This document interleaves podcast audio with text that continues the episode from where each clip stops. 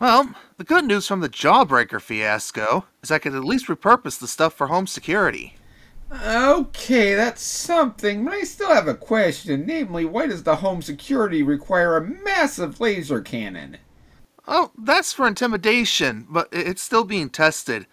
I think I'm making real progress, though. Check this out.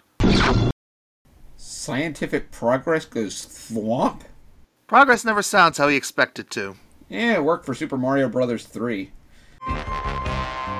There are too many cartoons, but they'll watch them all. The Pemmy and James kind of sort of hopefully funny cartoon podcast. Hello, everyone. I'm James Irish. And I'm Pembroke W. Corgi. Welcome once again to the Pemmy and James, kind of sort of hopefully funny cartoon podcast. And we're getting back to our proverbial roots because it's been a long, long while since we've done something from the 80s. Doing Transformers, yo! Yep. It is the original first generation Transformers, which ran from 1984 to 1987 in syndication. And before we dive too deep into this, a special thanks to the folks at tfwiki.net, aka Teletran1. Without their many, many, many years of collective research and writing, this would have been far more difficult. I highly recommend reading their uh, section on Skylynx at some point. It's quite hysterical because they wrote it all as if Skylynx is saying it. Nice. So this whole mess began in Japan with Takara Toys, creators of Diaclone and Microchange, little toy robots and mechanized armor. You could flip a few elements here and there to make them into nearly exact facsimiles of something else a car, a tape recorder, a microscope, and so on. A freaking gun. These toys were the brainchilds of Shoji Kawamori and Kazutaka Miyatake, who would also play massive roles in designing and developing the multimedia property Macross.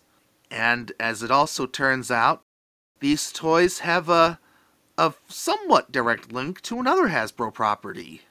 G.I. Joe! So Hasbro bringing these things back in house was kind of almost like taking things full circle. And that's also ignoring the fact that uh, one of the tr- original Transformers was an actual Macross vehicle. Uh, Jetfire was an actual uh, Macross Valkyrie, but it caused uh, problems later when Macross got brought over as Robotech, but that's a whole story for another time. So Hasbro purchased the molds to these toys for distribution in 1983, but not the character licenses associated with them in the Japanese line, opting instead to make their own names. And Hasbro's working relationship with Marvel Comics, established through their fruitful collaborations on G.I. Joe, led to the House of Ideas, and in turn writer Bob Budiansky, being drafted to come up with these names. Thus, Diaclone Truck Convoy became Autobots leader Optimus Prime. The jet fighter, dubbed Jet Robo, would be redubbed into Starscream and recolored and remolded into Skywarp and, and Thundercracker and, then- others. And then later Dirge and Ramjet and Thrust Let's not forget Acid Rain. Or uh, Sunstorm. And Microman Gun Robo P38 gained the moniker Megatron. Special plus since he's a Walther P38, which is the gun used by Lupin the Third. There's a crossover that needs to happen someday. so, with toys arriving on the shelves and comics in the works, Hasbro took aim at the third part of their grand plan to emulate the success they were having with G.I. Joe for their new robot toy line, a syndicated animated series. This is where the story between that and the toys diverges, so if you want to know more about the toys, check out the Netflix episode on the Transformers on the show The Toys That Made Us. Yeah, we're here about the tunes. Yep.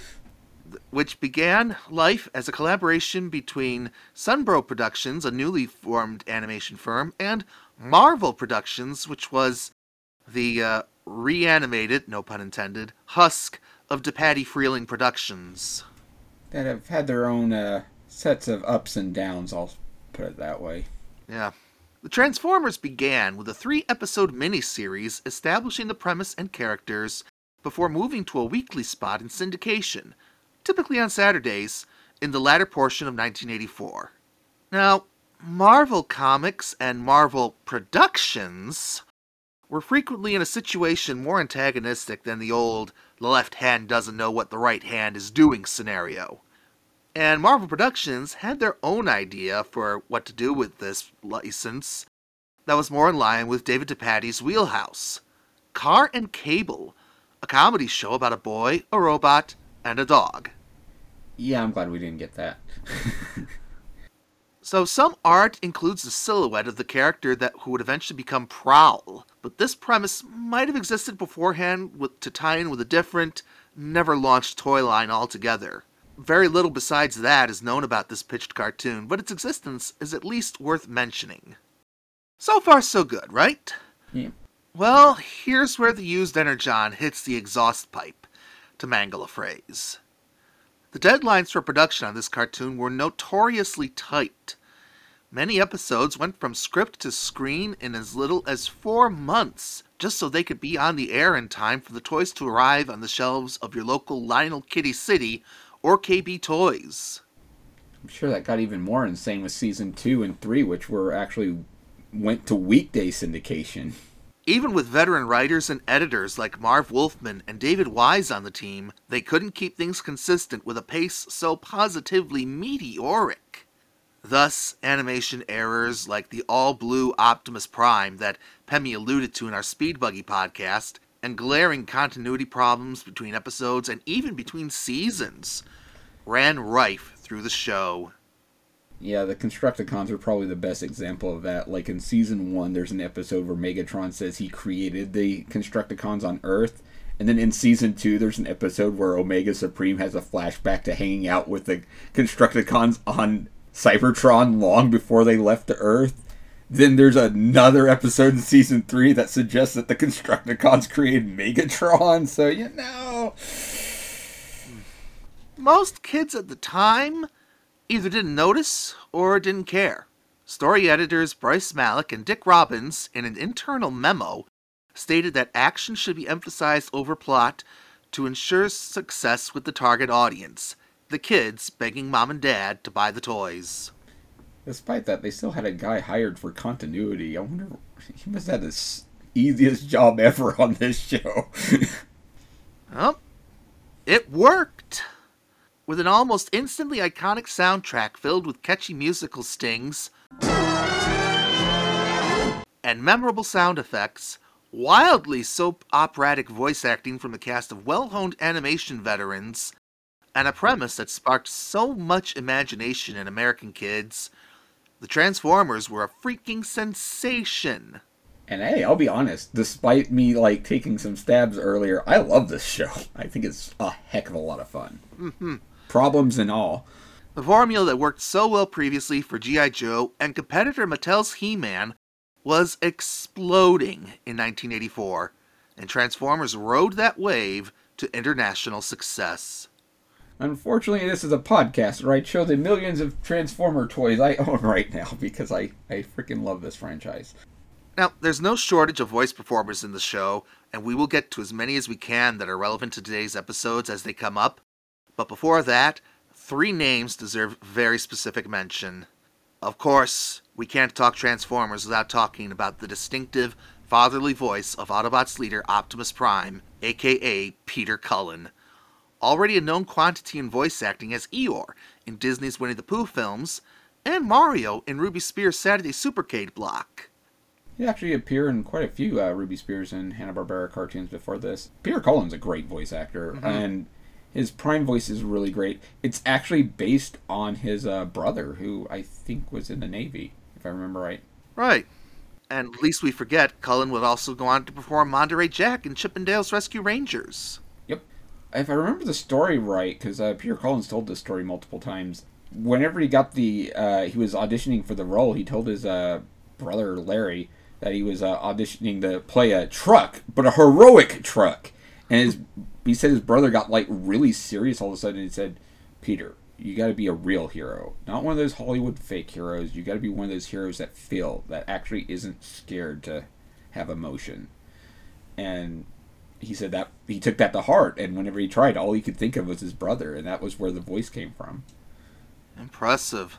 Now, for Transformers, Cullen would also perform a few other parts, most notably Ironhide. But it's his Optimus performance that's become so iconic, not in small part thanks to the advice from his brother, that he still performs the character in the hybrid live action slash CGI movies today, which are finally getting genuinely good, I might add. Yeah, I never, I haven't seen Bumblebee. I do need to get around to that because I, I heard it's good. I just got so burned on that third Michael Bay movie that I just, I don't know. I can personally vouch for Bumblebee. I, I will say I don't think the first Michael Bay movie was all that bad. Uh, It was it was okay. It, it, it established the premise. It had a couple missteps, but you know we're not talking about the movies. Yeah, exactly. Now, standing in opposition to Optimus is Decepticon leader Megatron, as performed by podcast favorite Frank Welker. Frank, I'm in every 80s and 90s cartoon ever made Welker.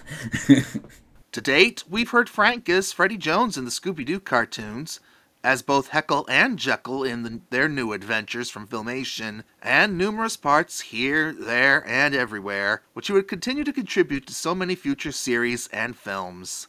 Before the Transformers, Frank is pulling his weight in a massive way, also performing Soundwave, Mirage, Rumble, Frenzy, Skywarp, Sludge, Wheelie, and many more. it's like, oh, he's practically almost half the cast in this show. Might as well be. Frank's talented, what can you say? Now, standing at Megatron's side, usually looking for the right angle to stick a knife in his back, is the ever ambitious Starscream, I freaking love Starscream. who is, of course, performed by Christopher Latta. His screechy vocals are best known as Cobra Commander and Gung Ho in G.I. Joe, and he'd also be the original voice of Moe Szyslak in The Simpsons before uh, being dismissed. and eventually passing away. Yeah. And here he'd also contribute for the Transformers, Laserbeak, Wheeljack, Buzzsaw, and human character Sparkplug Witwicky. The Starscream voice is so iconic, though. It's it's a voice that few people have been able to even come close to replicating in future shows because it's it's screechy but also kind of gravelly. It's such a unique voice. Yeah, you think Popeye's gonna rip your vocal cords to shreds? I'm not even gonna try this one. Decepticons, follow me! No, Better than what I could do. maybe I shouldn't do that. I just got over a sore throat. And of course, all these voice performers were under the direction of Wally Burr, who got his start on the original Super Friends and would be prominent in productions for Marvel and Deke through the 80s. And Dynasty Warriors fans, like myself, would know him as the voice for Shu's elder general Huang Zhong. I love me some Dynasty Warriors. From what some voice actors have said, Wally Burr's uh, direction methods are somewhat uh, infamous. That's all I'm going to say. oh. But aside from those voices, the most famous sound of the series wasn't a voice at all, but 5 8 hertz pulses. Shoot, shoot, shoot, shoot, shoot. We'll insert the real thing here. I have to ask how many parents were driven nuts by kids trying to imitate that noise? You'd think they'd make the toys actually make that sound these days. Sadly, I can't find who can take credit or blame for this now essential piece of 80s audio. Probably was sadly was probably just some sort of stock sound that they found. It did happen a lot. To be sure. So, before we dive into our episodes, do we want to say anything else, Pem? Uh, I love me some Transformers, but no, I, I I think diving into the episode would probably be best since this first episode does introduce my favorite Transformers character. Absolutely. So here we go with SOS Dinobots, written by Donald F. Glut, and originally aired October 27th, 1984. I used to have this episode on a FHE tape when I was a kid. Oh, lovely. nice. Was it just me, or was that FHE intro creepy? It, it, it did seem weird. It was like all dark and just I don't know, it seemed weirdly kind of sinister. So we open with Ironhide suspecting that a localized set of tremors near the Ark, the Ark being the Transformers, I mean the Autobots crashed space shuttle. How that went unnoticed for so many millions of years, I don't know.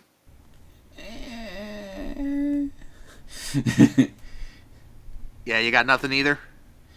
you, Uh, you know, there's still lots of unexplored areas of the world in the 1980s. I don't got much else. Okay. but he uses some of his equipment to check out what's been going on, and Spike Witwicky notices the tremors are strongest in one particular area.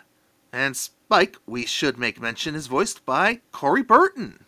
Hey, he is. Uh, I think Corey Burton's probably best known as the voice of uh, Dale on Chip and Dale's Rescue Rangers, and still voices Dale for majority of Disney-related projects. He's also inherited Professor Ludwig von Drake and Captain Hook. See, uh, he also voices uh, other characters in this, like uh, Shockwave, who he actually reprises the role of for uh, Transformers Animated. Also notable for Brawn in this series, and Brainiac in the DC Animated Universe, and keeping things with Sunbow and Hasbro, Tomax of the Crimson Twins in G.I. Joe, A Real American Hero. The other one's Michael Bell, if I remember right. Probably. Yeah, Burton gets around. He even gets to actually voice Megatron on Transformers Animated, which he actually does a pretty good job at. I'll give him credit. Indeed. So once they're inside, they discover a cavern filled with the uh, fossilized remains of, well, dinosaurs. And this gets the attention of both Optimus Prime and Wheeljack. As Spike gives him a little history lesson to explain what dinosaurs are. Which, you know, this came at a perfect time for me when I was a kid. It was like, I loved dinosaurs as a kid. I love these big, huge robots. You know, you hit both of them together. It's like, I don't think you could have appeased me better in any possible way. So Optimus set, wants Spike to give the Autobots a bit deeper history lesson on these things, which is of course a perfect time to transition to something else entirely. Water generator. Yeah, the Great Falls Hydroelectric Power Facility, where Soundwave and Reflector are doing a little stakeout. Now, most of us know Soundwave, but Reflector deserves a little bit extra mention here because the circumstances of this character are unique. He was a mail order character. Or mail order toy.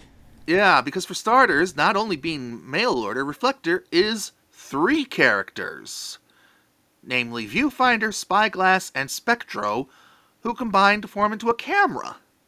And not only were they mail order, they were only mail order as of 1986, well after the character was being phased out of the cartoon. Oh. Yeah, bit of an oops. Well, you know. They've already got like over 20 char- individual characters. Oh, shoot, even more than over 20 individual characters they gotta give screen time to in these shows. So, in this first season alone. So, hmm So they fly back to the Decepticons' underwater base, and here comes my first quasi issue. I'm not to call this a huge thing, but the Decepticons fly. And I don't mean transform into jets or helicopters or anything like that. They fly like Superman. yep. They can do that. One, it kind of makes the, the jets a little less impressive when you think about when you think too hard about it. Well, the Autobots can run around and they still turn into cars. Yeah. But two, just flying around as, well, big, giant honking robots kind of defeats the whole premise of spying and reconnaissance and just the general robots in disguise premise. I kind of feel like this cartoon kind of threw the robots, the disguise aspect out the window after episode three. But Yeah. seemingly, I think they can actually fly faster in their like. If they can have a jet mode, they actually can fly faster in their jet mode. Okay. Okay, that that that assuages that complaint then. But anyhow, it's just something I noticed as odd. Yeah, that, that was always like Starscream's big uh, getaway gimmick. Every time he'd piss off Megatron, was quickly turn into a jet and fly the heck out of there. You know, this isn't one of my trademark now wait just a minute moments because there are going to be bigger fish to fry coming up later. Let me tell you. Just be happy I didn't pick Carnage in C minor as one of the episodes. That episode has more flaws in one episode than the entire series combined. So next up, we see Spike and Hound touring a museum of natural history to get some more uh, education in on dinosaurs. And, um, did Hound shrink in the wash? Either Hound shrunk or this is the biggest museum ever. yeah, and I thought my issue with Speed Buggy recently was bad. Oh. God, I'm just going to keep referencing other episodes of this show at this rate because I'm like, oh, wait, be happy this isn't the episode BOT bought because uh, that one literally has like Ironhide going into a school, like normal kid human school, and it's just like, um, this is the biggest freaking school ever. now, Hound snaps a few holographic images of the dinosaur fossils on display, and this translates into a presentation with animated versions of them as they were scientifically perceived in the 1980s. Well, seemingly not accurate now. I still kind of like this look better than giant chickens. So Wheeljack and Ratchet petition Optimus Prime to uh, make their own robot dinosaurs, and Ratchet is performed by Don Messick. My favorite voice actor and uh, the like OG of Hanna Barbera. I mean, him and Daws are, were like there since the start. Now, I should mention that most of the time when I would be watching Transformers, I'd be at a local daycare slash day camp center that had a big uh, projection TV unit that they would go to whenever they had to turn operations indoors due to inclement weather or winter conditions or whatnot. So I didn't always hear things perfectly when it came to this show. So going back to rewatch these for the first time in decades, you can imagine my surprise when Ranger freaking Smith's voice comes out of Ratchet. Yep. Uh, Don Me- uh, Don Messick also does the voice of Gears in this show too. So mm-hmm. the grumpy Autobot. well, one of the grumpy Autobots. He, he's the grumpiest Autobot. Optimus gives some uh, his blessing to go forward, and the second grumpiest Autobot, Huffer, voices his doubts. It'll never work. Big waste of time. Huffer is another podcast favorite, John Stevenson. That's right. And another Hanna-Barbera alumni. Yeah, they, they brought a lot of them on. Let's see. Uh, his uh, first big role was uh, uh Mr. Slate on the Flintstones, as well as Fancy Fancy on uh, Top Cat. Yes, sir.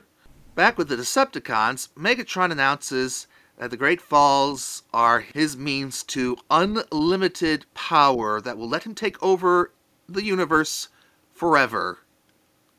Okay, now wait just a minute. Hydroelectric power is pretty frickin' cool, but it's not necessarily the strongest source of electricity we have. Nah. Uh, Megatron's just being overambitious as usual. Granted, I, I will give them this. There could be some Cybertronic technology that could let them extrapolate more from hydropower, but certainly that's never brought up here. No. But Starscream expresses his own doubts in his inimitable fashion, and Megatron's solution? Attack right now. All right. Whatever works. Yeah. When all you have is a hammer, everything looks like a nail. When all you have is a fusion cannon, everything looks like a target. So, back with the Autobots, over the course of what I have to imagine is less than a day, which for Cybertronians might be a reasonable construction period time, though I wonder how this jives with the building slash creation of other new characters. They don't create other characters very often in this show. I, I think, uh, for the most part, it's kind of like, and I hate saying this because I love the Dinobots, but a lot of the things they create themselves seem to be lesser creations for the most part. Mm. Or cruder might be the word. So the Dinobots are brought online, and Ratchet is animated doing the introduction, but the voice is Wheeljack's. There's that four month turnaround time rearing its ugly head. Yeah, there's a lot of voice flub ups in this scene because like Prowl has two completely different voices in his scene. Where's that Blue Streak? Actually, I think it's Blue Streak. Anyways, they look the same. Yeah, and there's and there's part of the problem. but hey, dinosaur robots, we have them now. Oh yeah, and Cliff Jumper talked with Optimus voice. It's like, but Yeah, we're what getting can there. they do? So we got Sludge, based on what was then called a Brontosaurus, but today is properly classified as an Apatosaurus. Wait, didn't they bring Brontosaurus back? I think I heard that at some point. I'm not sure. I, I stopped keeping track. it's like whether or not Pluto's a planet. Sludge eventually will get the reputation as being the dumb one of the group, which is really saying something for this trio. The Triceratops is Slag, now Slug, just due to the prior name being a not particularly nice word over in the United Kingdom. Uh, to our British listeners, we intend no offense with the use of the word, but I imagine you gathered as much in context. I, I do have to say I, I'm not a big fan of the name change to Slug. I mean, I understand why, but look, I know Slug is the use is a used gun shell, but and that's what you're going for. But it's not what the first thing people think of when they hear the word slug. Slag slash Slug is performed by Neil Ross, who's also Hook and Slinger in this show, Shipwreck and G.I. Joe, and several animated iterations of Han Solo for Star Wars media. And Slag is uh, the grouchy one. He's or he's the hostile one, as uh, Megatron puts it in one episode. Uh, he's uh, Neil Ross was also the voice of Clyde on the Pac-Man cartoon. Okay. And of course, I have to give the leader's description to his number one fan. Grimlock!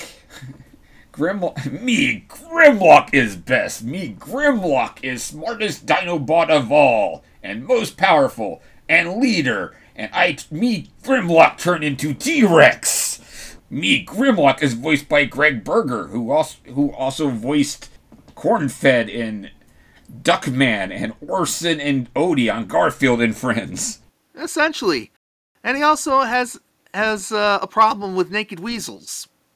uh, the note of point that Megatron made about Grimlock in the SOS Dinobot episode because he, he mentions all three of them. He's like, uh, it, it's like Slag is hostile, Grimlock is arrogant, and Sludge is stupid.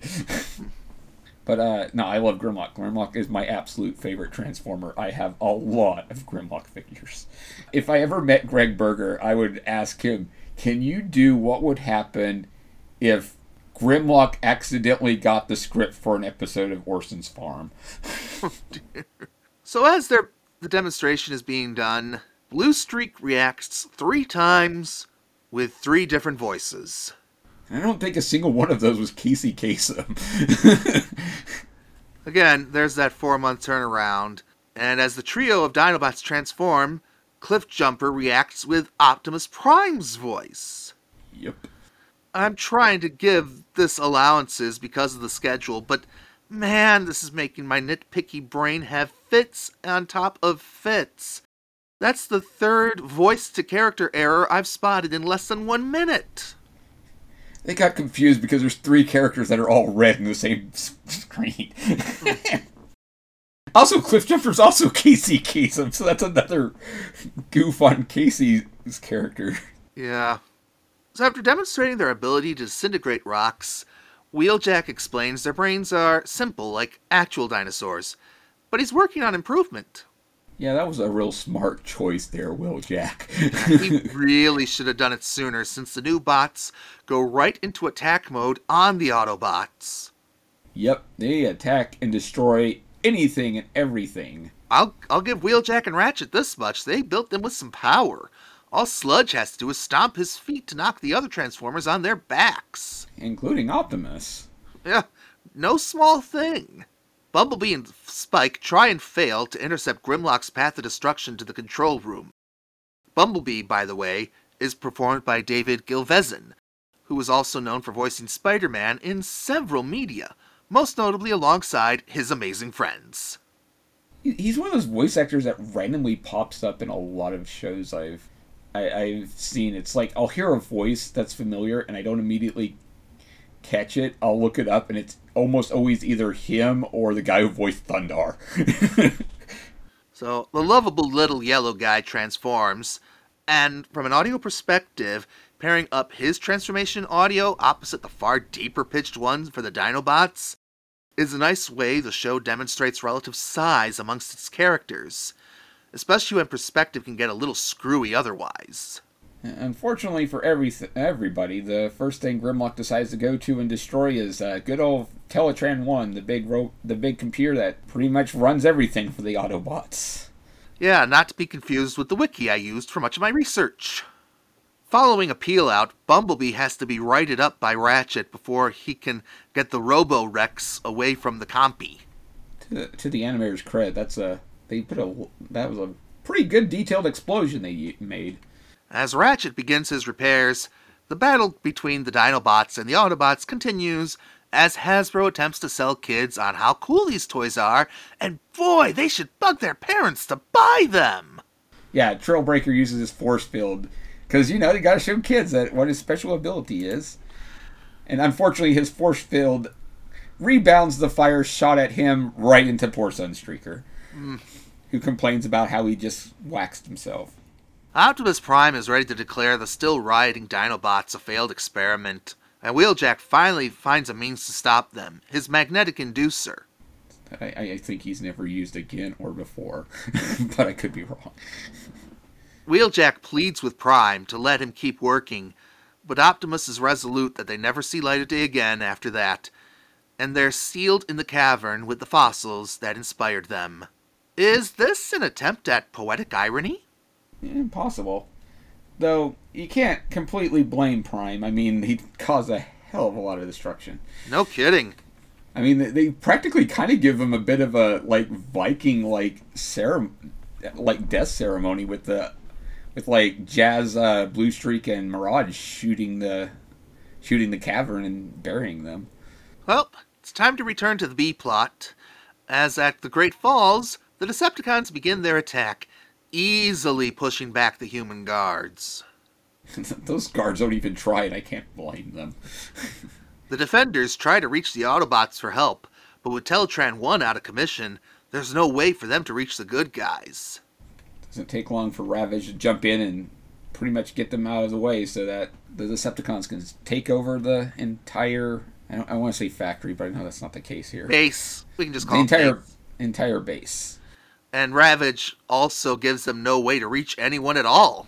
Yeah, takes out all communications. So, Spike and Hound are making the best of Teletran 1 being down by them going out on patrol duty, which, you know, Hound actually kind of enjoys. Yep, you get to see the scenes. And he quickly picks up Decepticon activity at Great Falls. Relaying the intel to Optimus, he orders the Transformers to roll out, save for Bumblebee, who is left to guard the Ark. Wheeljack also remains, still working on the upgrades for the Dinobots. Blatant foreshadowing at its best. And Ratchet stays as well, so that, you know, he can work on fixing Teletran 1. Naturally. Though, in all honesty, Ratchet's not exactly a fighter either, for the most part. No. So, the Energon conversion is in progress at the Hydro plant, and Starscream is still skeptical of Megatron's overarching plan. Of course. I, I do have to say though that when I was a kid, I thought the like energon effect that they used on these cubes always looked really cool. Mm-hmm. The Autobots arrive, and Optimus doesn't detect the Decepticons, leading Blue Streak to joke that Hound has a glitch mice problem. and finally, Blue Streak gets to talk with his actual voice. Yep. Zoinks! Blue Streak is the instantly recognizable Casey Kasem, of course, who also performs Cliff Jumper, as we mentioned earlier, but of course, Casey's best known for his Hanna-Barbera work. Especially, uh, as mentioned, as Shaggy Rogers. Uh, Casey Kasem's also the voice of Teletran 1. Okay. And a character that appears in a few episodes by the name of Dr. Ark Evil. Okay. Moving on. The Decepticreeps spring out of hiding, and here comes another fight scene to sell some plastic doodads. It's lots of lasers, lasers, and more lasers, with attempts at witty banter interspersed here and there. And for some reason, a random scene where, like, I, I think Blue Streak's just being a cheerleader before someone lands on him. He's just standing there pumping his arm, and then uh, and uh, freaking uh, Gears falls on him. Oh dear. And then and then immediately the next scene following it shows Blue Streak shooting at like Rumble, and it's like, wait a second, you just got knocked over. So, Megatron hooks the power supply from the falls to his fusion cannon and works with Rumble to send the Autobots tumbling down into the river. There's just one little problem with this scene. Now you will witness the power of my fusion cannon. Ready, Rumble? Ready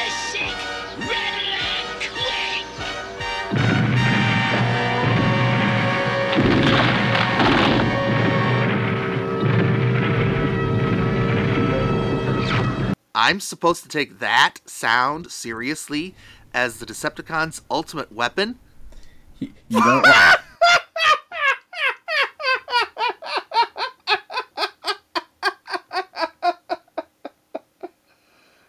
What, you don't like the thwomp sound? I'm sorry, folks, but uh, they, they, they could have picked something a little more intimidating. Oh, you're gonna have fun when we do, whenever we do Dungeons and Dragons, because that's also the sound effect they use for Avengers Magic on that. Oh no. I don't know. I don't remember like where I heard it, but I think someone described that sound effect as like a cartoon sound effect of a fat kid being pushed through a small pipe. Regardless, the Autobots struggle in the river, going into our second commercial break for the show. Back from it, Bumblebee races in to grab Spike, disobeying orders, but clearly for the right reasons. Also, dang, what? I never noticed that Bumblebee has a pink upholstery. In, I mean, upholstery inside. Nice, very 80s. Megatron calls on a search for the Autobots, while Bumblebee and Spike report to Wheeljack and Ratchet what happened. Badly outnumbered, Wheeljack reveals his project to hopefully upgrade the Dinobots, and since there's no other options, they go for it. Yep. The Dinobots are reactivated and will obey the Autobots' commands for now. Grimlock For claims. now. For now. Uh, I, I I gotta give the Dinobots credit. You can claim you can insult their intelligence all you want, but the literally Wheeljack didn't give him much to go on. He's like, save our friends, save Optimus Prime. He's like, okay. it's like somehow we know what to do. Back at the power plant, the Autobots are tied up with Energon chains and have to listen to Megatron gloat. I don't know which is worse. and Optimus Prime is blue. Yep, adding to the indignity, there's that cold Pemmy says Optimus caught. Yeah, what, that was my thing when I was a kid. I was like, I when I'd see animation errors like this, I, I, I could not believe as a kid that these errors were made on accident, and there had to be some point to it, and I was just missing it. So I was just like, oh no, Optimus is cold. he was in the water. So the Dinobots and Wheeljack fly in, and Slag and Sludge have to quickly sort out who the good guys are before entering the fray. Pretty smart logic. I see. Wait, which ones are friends? And Sludge is like, ones with face like this, I think. And Sludge is like, that's. And Slag's like, that's good enough for Slag. Starts shooting. Yep.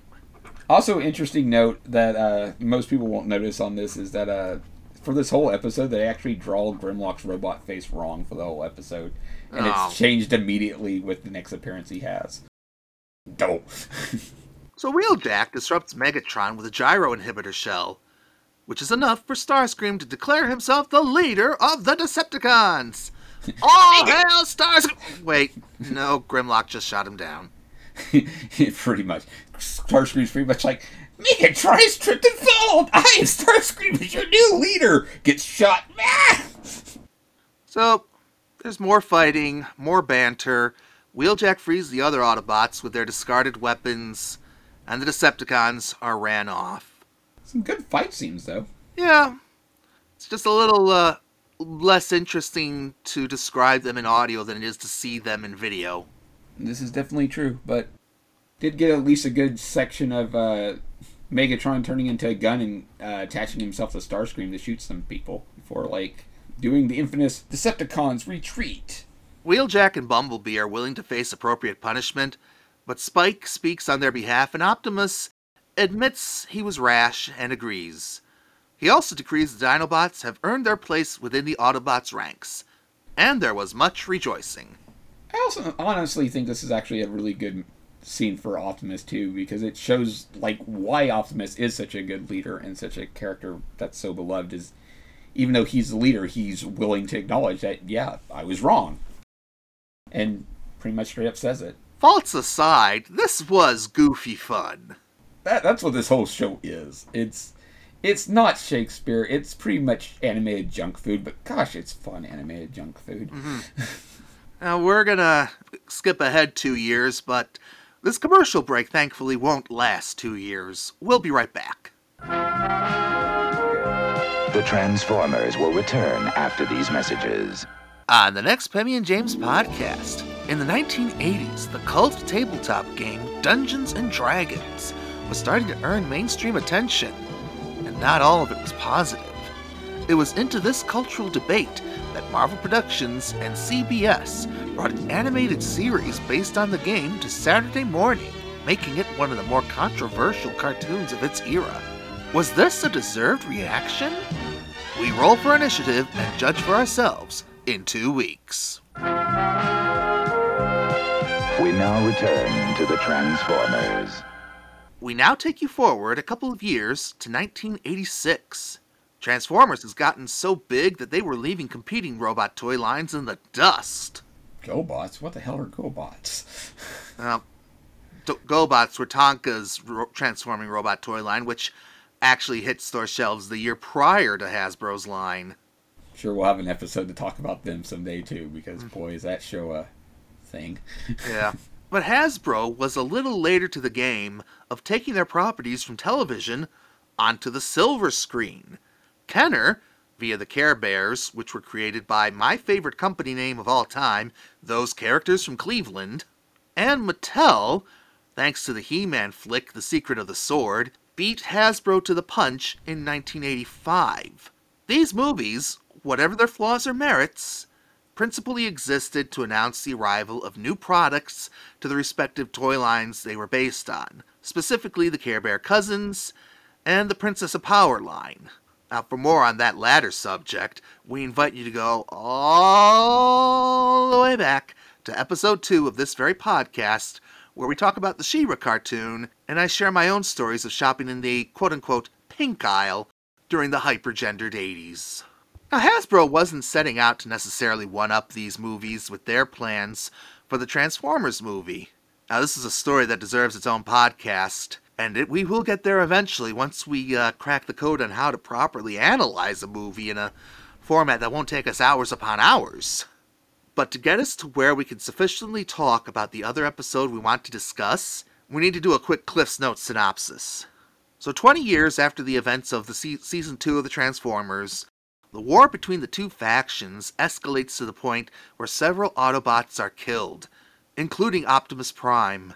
Kids are traumatized, and Hasbro is caught completely flat footed by this reaction. I don't know what they were expecting, but Yeah, yeah, take a beloved character with an instantly iconic and warm and friendly, relatable voice, and mercilessly slaughter him. the thing is, supposedly they didn't even tell the like voice actors that before they came in to read their scripts either. Yeesh. Yeah. But in its wake, the 1987 line of characters are introduced, including new leader Rodimus Prime, the fast talking Blur, and an upgraded Megatron, now redubbed Galvatron, thanks to the machinations of the planet consuming Unicron. It's Galvatron we're focusing on in this episode Web World. Yeah, it's also worth mentioning that early in season three, which is where we are right now, uh, in the four, five part uh, The Faces of Death, Galvatron also has a bit of a plasma bath of sort that, yeah, kind of uh, makes him a little mentally unstable. Now, to emphasize this upgrade in the movie, our top gal here was performed by Leonard Nimoy. But Lord knows Hasbro's not paying him for the TV cartoon when the veteran actor is getting lots of cash already for the massive Star Trek revival movies. So instead, it's back to Frank. Yep, but he doesn't quite sound like Nimoy or precisely his previous Megatron performance either. What we get is uh, evil Fred Jones, more screechy OG Megatron. He's somewhere in the middle of that. Yeah, it's six of one or half a dozen or of another. Oh well. And you know you can probably blame this change on that plasma bath. Granted, a lot of uh, a lot of well, they still managed to keep Blur's voice actor the same in season three. Some other voice actors got changed. Like we do get a brief appearance of uh, Ultra Magnus in this episode, who was voiced by Robert Stack in the movie, but is voiced by Hanna Barbera veteran Jack Angel in uh, this series. Yep, we'll get to Jack in a moment. Let- Let's begin at the beginning of Web World, written by Len Wein and Diane Duane. Oh, before we go, I just want to also mention this is my entire favorite episode of Transformers. For good reason. But right off the bat, the difference in tone post movie is evident.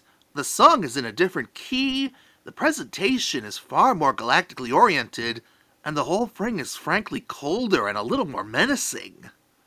Season three is very underrated in my opinion. A lot of people either didn't watch it or don't seem to like it. I actually, minus the fact that they actually got a cheaper animation studio, they animate most of the episodes. Studio AKOM from Korea to be exact.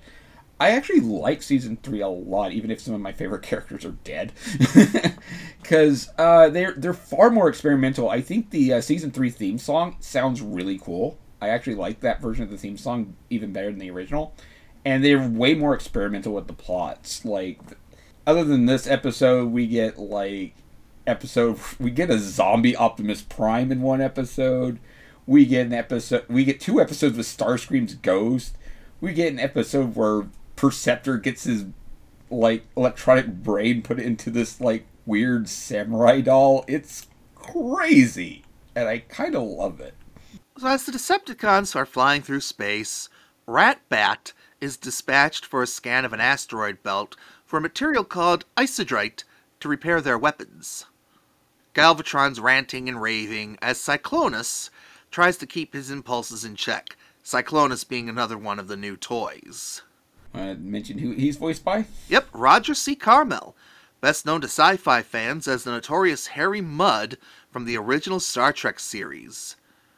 Now, his turn as not only Cyclonus, but Motormaster, Bruticus, and the TV incarnation of Unicron would be among his final performances before his untimely passing in 1986 at age 54. It's sad because that's way too young. I think John Stephenson takes over as Cyclonus for season four, but don't quote me on that. Also, they goof with uh, Soundwave and forget to put the modulation on his voice, in, and he just sounds like Doctor Claw. Now, looking at the designs of Galvatron and Cyclonus as they're depicted here in the cartoon, I can only imagine parents getting confused if their kid asks for the purple one for Christmas, and then has to put up with them complaining that they got the wrong one. Made even worse by the fact that Galvatron's uh, actual figure isn't very purple. No, it's more blue. yep. Blue and like gray. Yeah. Yeah, Baba dee, Baba die. but that's all beside the point to the episode, because it turns out Ratbat not only found Isodrite, but another mining group comprised of Autobots. Galvatron calls for an attack, and the erudite sounding Skylynx raises the alarm for the good guys. I freaking love Skylynx. Skylynx is the main contribution Aaron Kincaid provided for this series, and he'd go on to perform Killer Croc in Batman the Animated Series and other parts here and there. I, I, I love that he's just this big, massive monstrosity of a robot, and he's got like this like posh British accent. there, I think there's only like three figures ever made of Skylynx, and I own all three of them. So Nice. one of which was uh, was a gift for me from my uh, well, still roommate's uh, slip dance whenever I uh, was in the hospital at one point. And that was the original one. So Impressive. So the Autobots retaliate, with Ultra Magnus, who is effectively second in command of the Autobots right now, easily throwing the Decepticons' leader into a cliffside.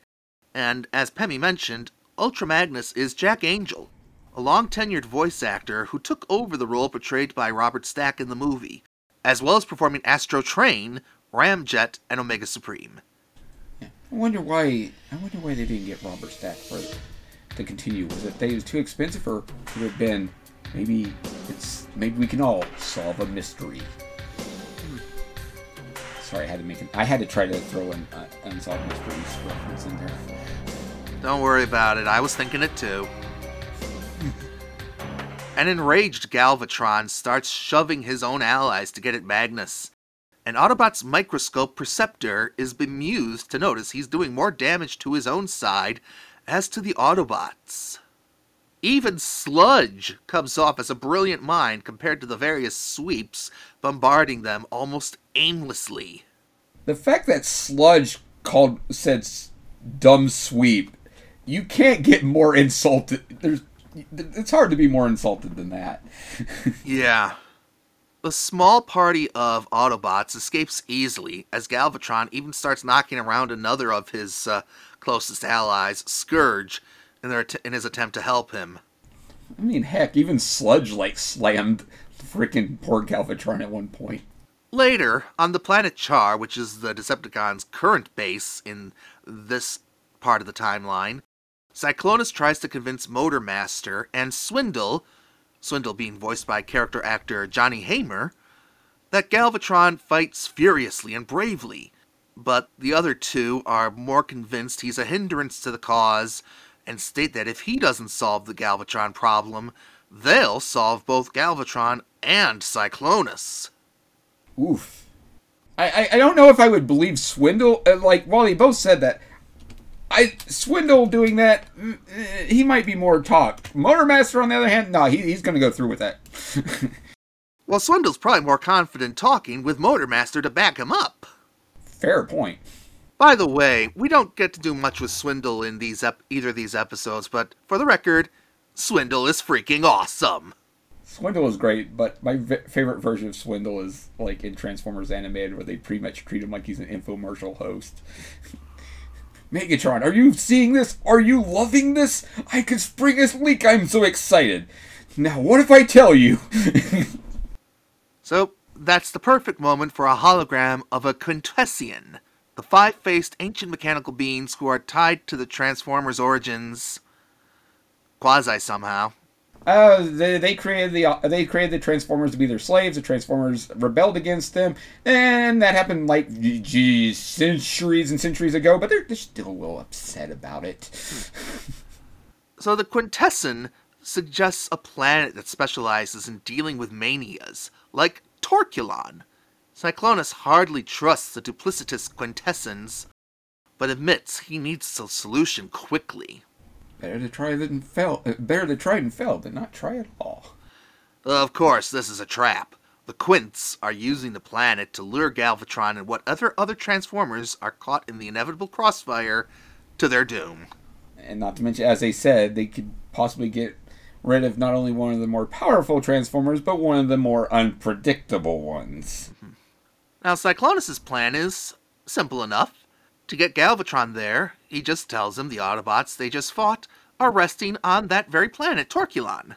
And even while being repaired, the Decepticons' mad leader wants to smash heads.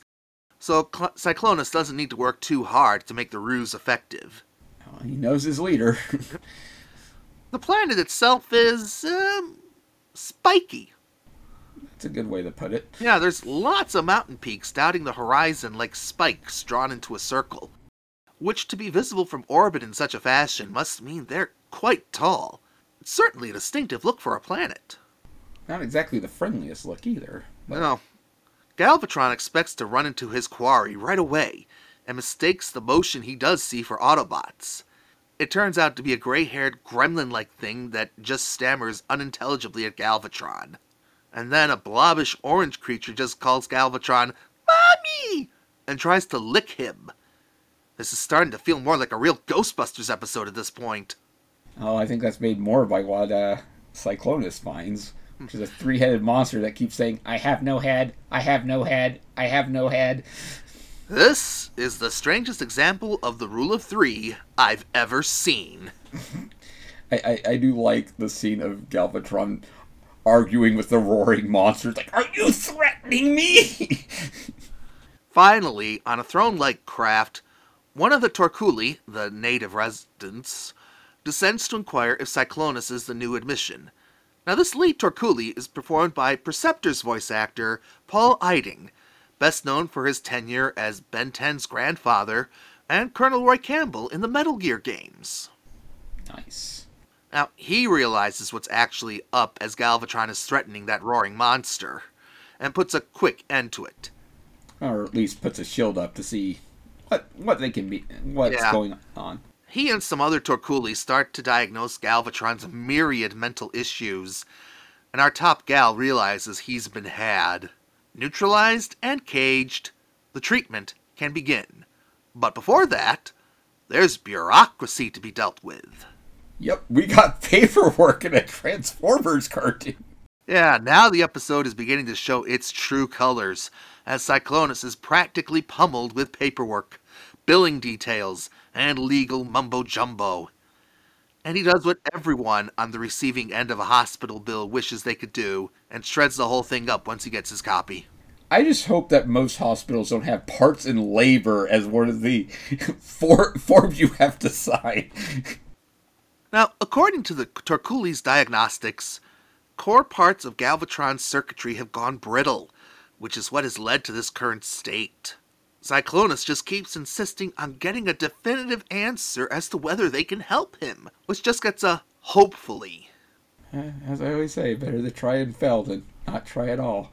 The Torkuli transfer the patient to the advanced treatment facility as Galvatron continues to curse Cyclonus for his deception. Pun not intended. and said facility looks like something E.C. Giger would have come up with. Yeah, no kidding. Except less vaginal. As we see more bizarre life forms, and the Torkuli begin to try to get a sedated Galvatron to talk about his problems. First with word association, which goes as well as you'd expect. Galvatron, don't fight it. Just say whatever comes to mind. Kill, smash, destroy. Uh, yes, go on. Rend, mangle, distort! So Scourge is ready to pull the plug on the whole thing, but Cyclonus insists they give it a chance. And when the Autobots come up, Galvatron's rage becomes such that he overcomes the biorestraints and assaults the therapist. I love that scene. It's like, I don't like the Autobots. I don't like Cyclonus. And I'm not very fond of you either.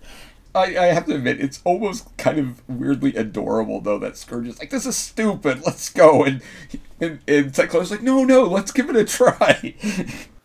Now they're trying objective therapy, under the theory that assembling external objects can help reassemble the psyche. Galvatron assembles a working blaster. and starts shooting people. How did the Torkuli not see that coming? I just like the idea that Galvatron was put in arts and craft and made a gun. Each of these failures is met with a sedation blast onto Galvatron as the Torkuli start running out of options. Next up, exodrama, where the patient is expected to act out their traumas. also known as roleplay therapy. Yeah, a bouncing alien thing screeching just makes Galvatron more irate. And he's developing a tolerance to the inhibitor ray, aka the sedation blast I was referring to. And now they're left with their last resort the Alia solution. Yeah, that doesn't sound ominous. Nope. It might cure his uh the problem with his mind. It also might cure him of being Galvatron. Yeah, Galvatron continues to protest they can't change him, but the problem is, he's already been changed. Uh, several times, in fact, but the Torkuli aren't counting. yep. Cyclonus insists he knows what these more drastic measures are supposed to be, and the Torkuli state that while the next procedure might cure his mental state, like Pemmy said, it might also cure him of being Galvatron, or being period. And as this is all being explained, a series of bugs crawl out of Torkulon's crust, and Cyclonus asks what they are. These are the aforementioned Alia, a living extension of the planet itself. It turns out Torkulon is a living computer, and the Alia consumed the patients too damaged to cure. So since they can't fix him, the planet will eat him. Or his mind, anyways. Yeah. This is frequently construed as a commentary on the process of a lobotomy. And honestly, I can't blame folks for seeing it like that. No, me neither. I, I also want to state that I actually, at one point in my life, had a really bad nervous breakdown and spent a week and a half in a mental uh, health facility. So that actually makes this whole episode like even more hilarious to me. In a dark humor sort of way. yeah. Okay. Now, upon hearing this, Cyclonus insists Galvatron is released, but he and Scourge are restrained, and the Torkuli threaten them with the same treatment. As Galvatron screams to be freed, the Alia patch him into the planet's network, and Cyclonus continues to protest that without a mind, Galvatron is just a machine. But the lead Torkuli philosophizes that, aren't we all, in a way? Hey. I'd like to subscribe to his newsletter. and we get a pretty overt coloring error, I think, Yeah. as Galvatron is tapped into by one of the Alia, and the go ahead for the process is given. He used the wrong purple. And as the Alia eat up, the process starts to go haywire with feedback. Turns out Galvatron's madness is too great even for an entire planet. Yep. His madness overtakes the planet. That is how bad Galvatron is. Cyclonus realizes what's up, and the Torkuli are the next miscoloring victims, as the Decepticons are freed from their restraints. I will say this these are the first major blunders I've noticed in this episode, and it's taken us this long. That's pretty good. This episode's actually one of the better animated episodes of the season, I will say that. But this season also had Carnage in C minor, which, as mentioned earlier, has more errors than like the entire series in one episode. Mm. Once they're reunited, Cyclonus asks for Galvatron's forgiveness, and that goes as well as you might expect. Cyclonus. But the boss has a plan. You see, Galvatron was in the planet's mind the same time it was trying to get at his mind, and he leaves the assault to the oldest part of the planet's infrastructure. Cyclonus realizes his boss really is crazy, but follows anyway. What was that thing Obi Wan Kenobi said? Who's or the fool? The fool or the fool that follows him? Needless to say, Galvatron pulls off his uh, decision and destroys the main computer of Torkulon. Once they're done, Cyclonus states it'll take the Torkuli centuries to rebuild, which to Galvatron is too short, and he wants to do even more harm. Fortunately, good old Cyclonus knows the exact thing to say to distract Galvatron from his current destruction. Yep, he plays the Autobots card. The Autobots. Oh, Ultra Magnus. Yes! I kind of love Frank's delivery there. So the Decepticons leave the ape like beings to the tender care of their now freed patients. I can't imagine that ends well. nope. Yeah, th- this was an ambitious episode, and for the most part, they pull it off. Yeah, it's actually uh, it's a surprisingly good episode. I would never have expected a satire on mental health facilities in Transformers of all things. And they do it well and keep the sci-fi aspect of it in check. Like I said, this is my favorite episode because it's just so insane. But also, it's an episode that's dedicated entirely to the villains. The Autobots are barely even in the episode. I can't. True. I mean, can you think of any other cartoon where that really happens?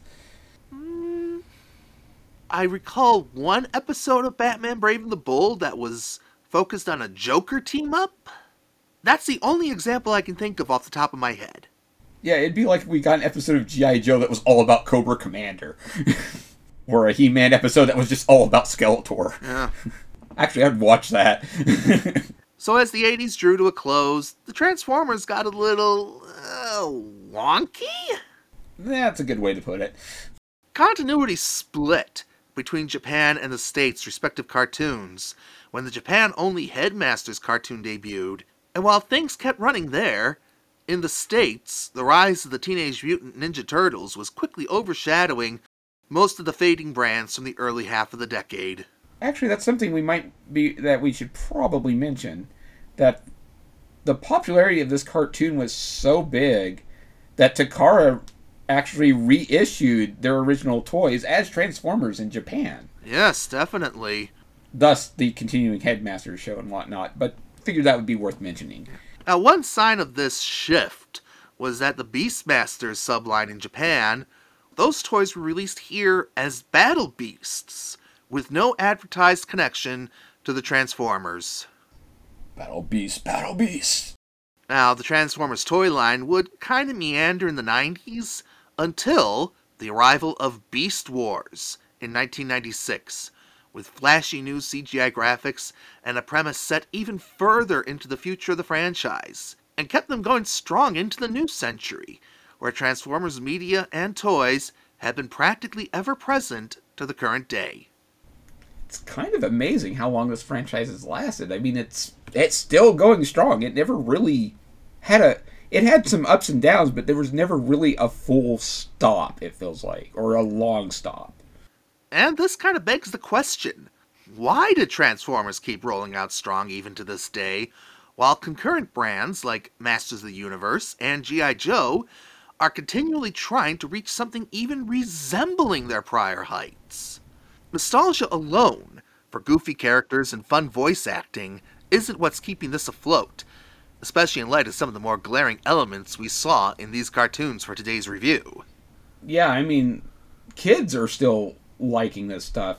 And, you know, if it was all nostalgia, there wouldn't be new fans coming. And there are constantly new fans coming. Uh, it's, I, I, simply put, I think robots that turn into cars is just a really cool gimmick. Yeah, it's a durable concept. As you and I were discussing a couple weeks ago off the air, if you like robots or cars, odds are there's a Transformers toy that will appeal to you in some way. Or if you like dinosaurs. Yeah. But let's discussed. It's the Japanese roots that are the franchise's secret sauce. By having feet firmly planted in both North America and Asia, Transformers is better positioned to deal with shifting tastes in one region or the other. Yeah, I think uh, that and the fact that Takara is still making a major making the toys helps too. Well, it's now T- Tomy Takara, but you know, the fact that they're still the ones in charge of making the toys for Hasbro helps a lot too.